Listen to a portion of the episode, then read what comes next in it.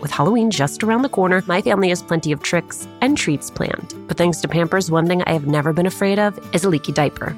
Fear no leaks with new and improved Pampers Swaddlers, now featuring a blowout barrier at the back waist that helps prevent up to 100% of leaks, even blowouts. We've always looked forward to getting the girls dressed up for Halloween when they were babies. And with Pampers, we knew that in addition to being absolutely adorable in their costumes, they would be dry, clean, and comfortable. With Swaddlers, you can rest assured that you have superior leak protection while keeping baby skin healthy. Pampers Breathe Free Liner wicks away wetness, allowing baby skin to breathe, while the lock away channels help keep baby skin dry and healthy.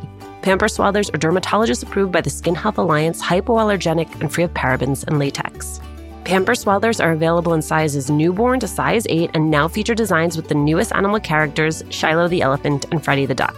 For trusted protection, trust Pampers, the number one pediatrician recommended brand. Download the Pampers Club app today and earn Pampers Cash. Redeem your Pampers Cash for exclusive Pampers coupon savings and rewards a little update on our March 27th live recording of Latina to Latina. You did it. You sold out our early bird tickets. Thank you, thank you, thank you. There is still time to grab your regular tickets while they last. Again, the details. We are partnering with our friends at Poderistas to bring you a conversation with New York Times bestselling author Xochitl Gonzalez. It is happening at the William Vale in Brooklyn on March 27th. You can find the link to purchase tickets on our Instagram page at Latina to Latina or online at Alicia Menendez XO. I cannot wait to see you.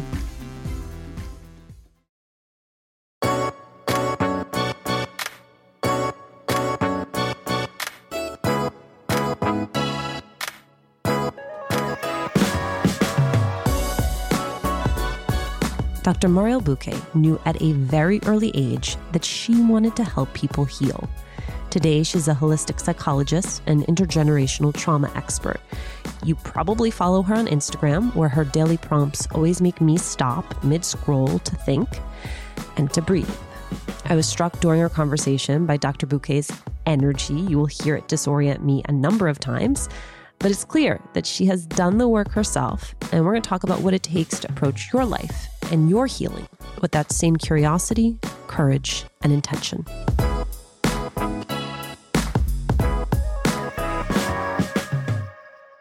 Dr. Buqué, I'm going to toss a question that you often ask on Instagram back at you, which is How's your soul doing today? That's very sweet. Um, it's actually pretty at, at peace. It's, you know, filled with ease and, um, yeah, so it's, it's feeling pretty good today. Mind, body, and spirit are pretty steady. How about you? How's yours? It's cluttered is what I would say. Cluttered. I haven't heard that one before.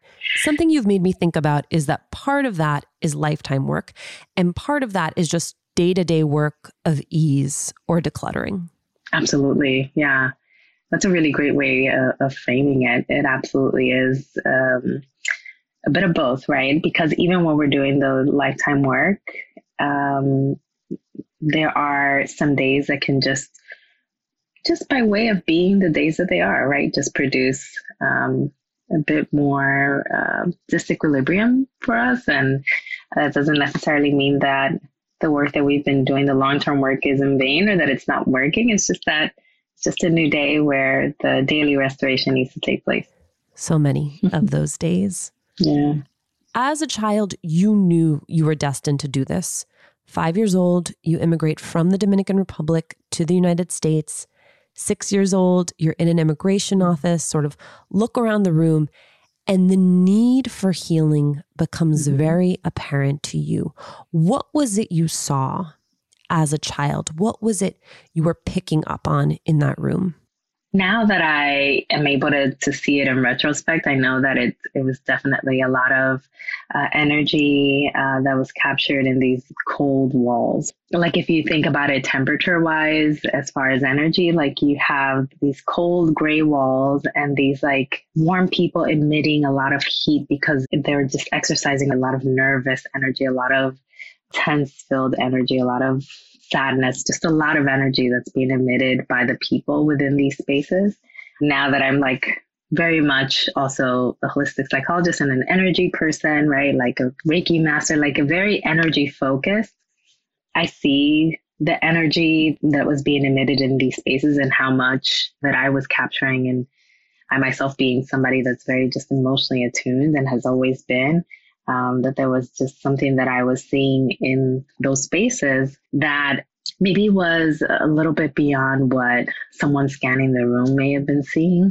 Um, on the surface, I mean, you saw a lot of despair, right? There was very vivid anxiety, um, a lot of also a lot of taking care of each other. There was a lot of that. So there was a lot of love uh, among strangers. There was also a lot of what I was capturing, which was the emotional energy that was so palpable. And one might even say that for a lot of highly sensitive people, uh, maybe even overwhelming and maybe that's why it was so memorable because there was just so much there. As a very sensitive person, and especially as a very sensitive kid, that really resonates with me. And still, I think my framework would have been I'm going to become an immigration lawyer and help people like the people in this room, not I'm going to heal the trauma that is happening in this room. How did that even cross your mind? Were there healers in your family?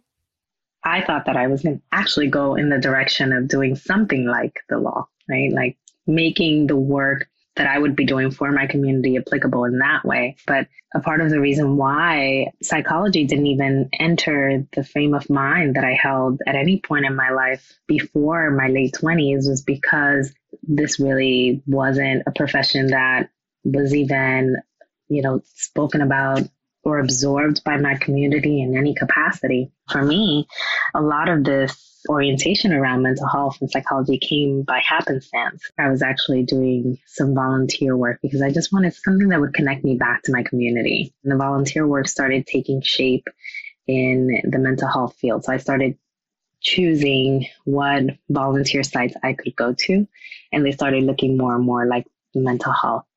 There are a lot of people in my family that we call emotional intelligence, psychological mindedness. I feel like they are psychologically minded and have this way of being the center of healing for other women or other people in our community. And it's just a natural thing about them that they just happen to be that person. They have a gift that because they didn't actually pursue the career, it just wasn't exercised the way that mine was. But I do believe that there is something about the feminine energy in my family that already carries a lot of that healing energy. I have never thought about it quite that way. And yet, that is exactly right. And everyone has that person in their family. Yeah.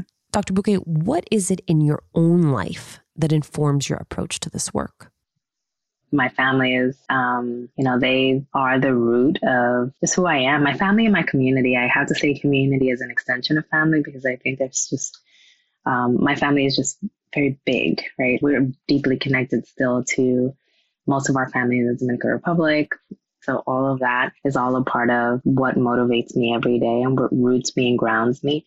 And I think more specifically, it's one, it's the love. I, I, my family, my mom always used to say, because my mom was the first one to emigrate with us and then my dad came later. My mom used to always say, I don't have much to give you. I don't have basically anything because we, we grew up, you know, um, financially deprived. Um, but I do have love. So she would always say that. And I just remember like my life was never lacking in love. It may have lacked other things, but love was always so prominent. And so love still remains, right? Like love is always like that thread that kind of always flows through my family, my life. And I remember I was talking to a friend recently about the healing power of love and even how that actually is something that mental health clinicians can and do bring into the work. When you care deeply about the people that you serve, you do it with love, right? So my family and my community deeply informs my work by the power of love because I love what I do. I love helping people to heal and I do what I do with love, right? So I love that so much. And I got to tell you, I can tell sitting here, computer screens between us, that mm-hmm. that energy is still in this space. I can feel it. Mm-hmm. When my babies were going through their exploration stage, I had so much to worry about falling over, bumping heads. What did she just put in her mouth? The list was endless. But when they were in Pampers Swaddlers, I knew I never had to worry about a leaky diaper. Swaddlers are great for both baby and mommy. They keep your baby's skin healthy and dry with Pampers Breathe Free Liner, which wicks away wetness, allowing your baby's skin to breathe. Swaddlers have always given me peace of mind knowing that diaper rash and leaky diapers were not in our future. There's also the blowout barrier at the back waist to help prevent up to 100% of leaks, even blowouts. Pampers Swaddlers are dermatologist approved by the Skin Health Alliance, hypoallergenic and free of parabens and latex. Your baby deserves that. And they're available in a wide range of sizes from newborn to size 8, and now feature designs with the newest animal characters Shiloh the elephant and Freddie the duck. Having a diaper you can depend on is important, and it's why I have always loved Pampers, the number one pediatrician recommended brand. Download the Pampers Club app today to start earning rewards with every diapers and wipes purchase. Not to mention, get great parenting content with Pampers Club. Hey, Red, what are you up to? Just making sure all the M&M's gifts are wrapped and the ball's filled. Remember that one holiday party when we had no M&Ms? Oh boy, I still have nightmares. The cookies? Yeah, you used all the M&M's candies that were meant to decorate the party treats, to decorate snowmen. You did it again, didn't you? they do look cute though. Bringing cheer, M&M's for all fun kind. Hi, Latina to Latina listeners. It's Brenda from Tamarindo Podcast. And if you love Latina to Latina, then we know that you're going to love Tamarindo Podcast. And if you're in the LA area and can't make it to the Latina to Latina live event, we'd like to invite you to our event on March 28th at 6:30 p.m. We're hosting Amigas Blossoming, a night of celebrating and cultivating blossoming friendships. This will be in Highland Park, and all the details to RSVP for free are at tamarindopodcast.com forward slash events. You go to Columbia, right after Columbia, you're still very much in the clinical space. How did you take that foundation in clinical psychology and begin to layer onto it things like the sound baths, the Reiki, the racial justice work? The perspective and the approach from where I have been trained is a social justice oriented approach to psychology called multicultural counseling. The way that I was trained from day one in my clinical program had been from that perspective. The layering of the more holistic methods and also the methods that were more culturally responsive, that came with a mixture of different influences that were both professional and personal. So, some of the professional influences that I was actually incredibly lucky, and this is almost unheard of, especially in our field, to have been trained by clinically by individuals that were mostly Latinx. So my my two mentors are one's Cuban, Dr. Puñales Morejon, and then uh, Dr. Valles is Puerto Rican. And so one time when I felt like, you know, deeply distressed as a student, like, you know, about how I could advocate for my client and, you know, how anyone would actually believe this Dominican immigrant, like anything that she had to say, right? And I remember my supervisor saying, you know, well, this Dominican immigrant and this Puerto Rican from Brooklyn are going to go in there and state their case and, you know, fight for our patient, right? And I just remember feeling, feeling so held and feeling so seen. These individuals were really in, just critical in formalizing my understanding of how we need to see the whole person and how we need to make sure that we're not being rigid and even traditional, one might say, in our understanding of what is happening to the human being that's in front of us. So they really opened my eyes to seeing the humanity of a person. And uh, Doctora uh, Puñales Morejon, uh, I remember that she wanted to bring in, we have this thing called uh, grand rounds or clinical meetings, but it, within one of them, she wanted to bring in a curandera to help all of us Latinx clinicians in the Spanish speaking team to actually have a more thorough understanding of how we can integrate our understanding of curanderismo and especially, you know, honor the individuals that were part of our patient roster that had this orientation or belief around curanderismo. She wanted us to be well versed and to honor that aspect of healing work. And I offer that example just to show you these were the moments I started picking up bits and pieces of, oh, this is how you do the work, right? I was like, this is it. This is where it is. This is what produces healing. It's seeing the whole person it's integrating indigenous healing practices that have already been in the community and that do produce profound healing and have for generations. We have to bring that in. And so that's why it's been an evolution. It didn't just, you know, start there. So when you see some of the work or anything that is reflected from 10 years back, you're seeing only portions of it. And I was also a little bit shy about, you know, saying that um, I was doing some of the things that I was doing within my clinical spaces because the overwhelming majority of mental health clinicians do not practice from a holistic place. And I think we're just getting around to having more of an open mind as a mental health field around these practices. Okay, I need you to solve for me a debate that we've been having in our girls' WhatsApp chat, which is whether or not remote Reiki can actually work. Wow, I was just talking to my sister about that an hour ago. It does it. The energy that is produced can be so profound. It's so interesting because when I was explaining distance Reiki to my sister. Sorry, can you explain what Reiki is for someone who might not know? Yeah, absolutely. So Reiki is energy healing. And what it is is a form of energy healing that actually it emphasizes a person's natural ability to self-heal through energy and through energetic exchanges. So there is usually a Reiki facilitator, and that person would just channel healing energy onto another person or a group. And the healing energy will go wherever it is needed. So, if, for example, you're performing a Reiki healing session on an individual and you're focusing on specific chakras um, or areas within their bodies, and the healing that needs to take place is healing that is all the way, you know, down to their toes, then the healing energy will go exactly where it is needed because the body intuitively knows where the healing needs to take place. And the same goes for Reiki that is um, distance based. So a person can actually uh, perform a Reiki session on someone that, that is not close by and um, provide that Reiki energy um, over to that person and it will reach the person in the ways that the person needs and transition into the place within their bodies that the energy is needed when I was explaining it to my sister, she was saying, wow, it's almost like, you know, when somebody prays for you and they're not right there. Sometimes they're not there, right? Like they'll say, I'll pray for you, right? And I'll keep you in my prayers. And that prayer has power and energy, and there's something about the prayer that works. So, yes, the short answer is yes, absolutely, has immense power. Part of what intrigues me about the ethos of your work is this core notion of liberation. And as we seek that for ourselves, I wonder what has it taken you to become emotionally liberated?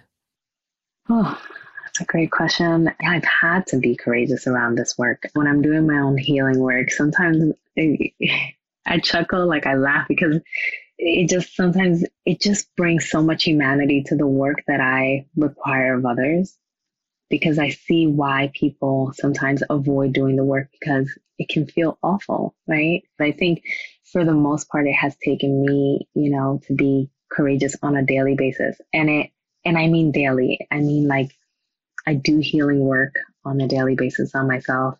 Um, whenever I am confronted with a reality of my own that I have to face, um, or a new point of insight to my own ways of just being human, I approach it with a curious mind and I approach it with courage because I want to see myself healed to the extent that I am capable. And I want to see that in other people, but I can't require of anyone else something that I'm not willing to do myself. So a lot of the work that I do is work that stems from that place, from a place of courage and intention. I partly asked that as the type of person who was like, well, I'm going to have to get out my planner and put aside 30 minutes to meditate and 30 minutes to journal. And you advocate for something that I think makes it all a lot easier, which is almost finding micro moments, mm-hmm. like finding yourself in transit and taking a minute to check in with yourself. I think part of what has happened in this era of self care is that it's become another to do rather than an integrated practice in our lives. Mm-hmm. And, and that's what I'm really interested in. How do we just regularly learn to check in with ourselves? Mm-hmm. Sometimes, like, the universe just offers us moments.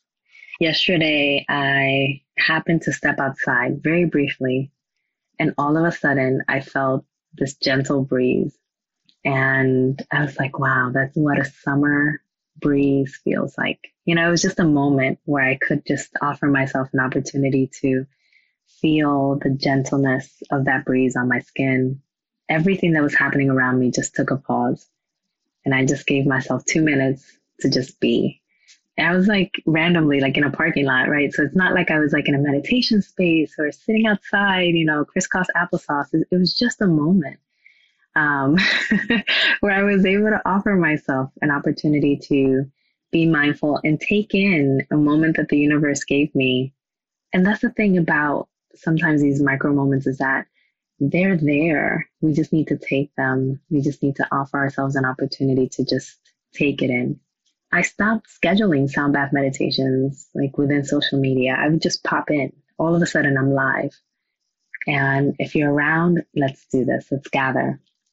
If you're willing, if you're offering yourself that moment, right? Because sometimes scheduling it was a bit of pressure for the people that are hoping to just take in this process. And when you add that pressure, you're also adding the internal pressure to soak it all in rather than, wow, look at that. There's a sound bath happening. Let me just kind of waltz in there and just like take in whatever is being offered. It, it's just very different, right? So we don't need to have the structure around a self care practice. We just need to be open to it and open to all the possibilities. In the morning when you're sipping your coffee, that's a moment. It's a moment where you could offer yourself a mindful um, processing of the just how soothing the warm liquid is, and, and maybe the aroma is something that is something you may want to focus on. I mean, there's just so many moments in the day that offer us an opportunity to to step back and heal. The more open that we are to those moments, the more of them we'll see.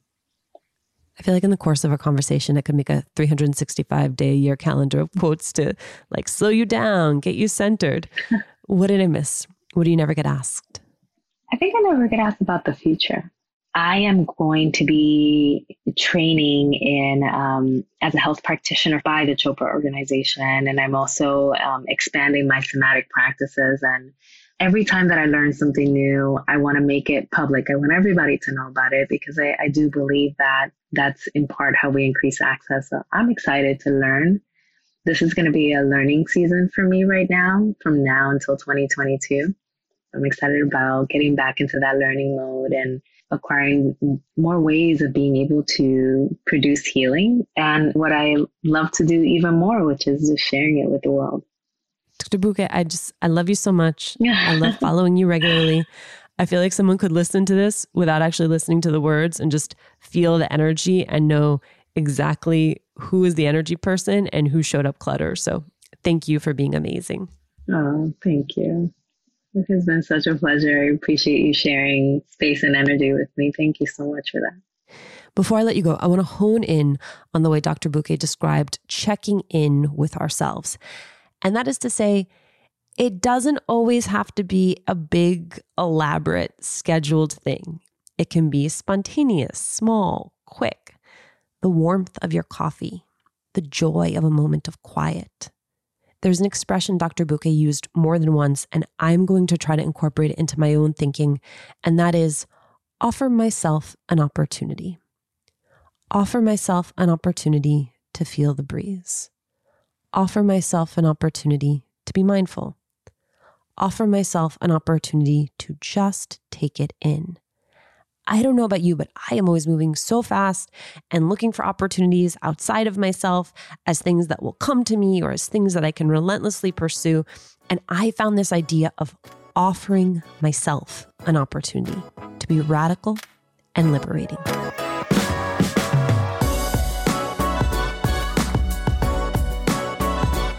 Hey, thank you so much for listening. Latina to Latina is executive produced and owned by Juleyka Lantigua and me, Alicia Menendez. Sarah McClure is our senior producer. Our lead producer is Cedric Wilson. Kojin Tashiro is our associate sound designer. Stephen Colon mixed this episode. Jimmy Gutierrez is our managing editor.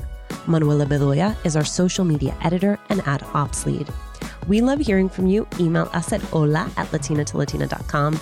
Slide into our DMs on Instagram or tweet us at Latina to Latina. Remember to subscribe or follow us on Radio Public, Apple Podcasts, Google Podcasts, Good Pods, wherever you're listening right now. And remember, every time you share the podcast or you leave a review, you help us to grow as a community.